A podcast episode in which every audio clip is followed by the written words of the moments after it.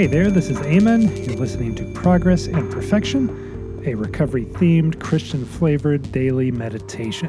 You can find it at progressandperfection.com. Be gracious to me, O Lord, for I am languishing. Heal me, O Lord, for my bones are troubled. My soul also is greatly troubled, but you, O Lord, how long? Psalm 6 2 through 3.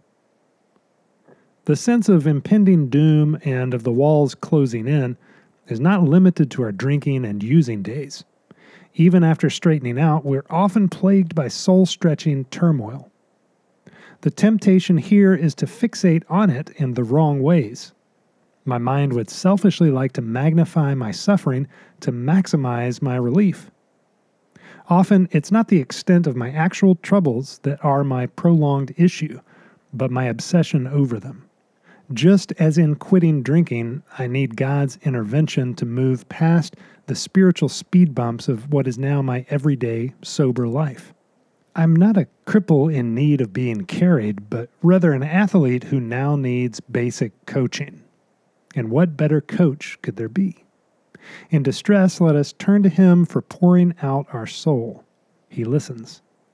In pain, let us come speechless to Him in reflection and sorrow. He cares. In confusion, let us bring our riddles to the Master and wait patiently for His provision. God, bend my mind towards yours.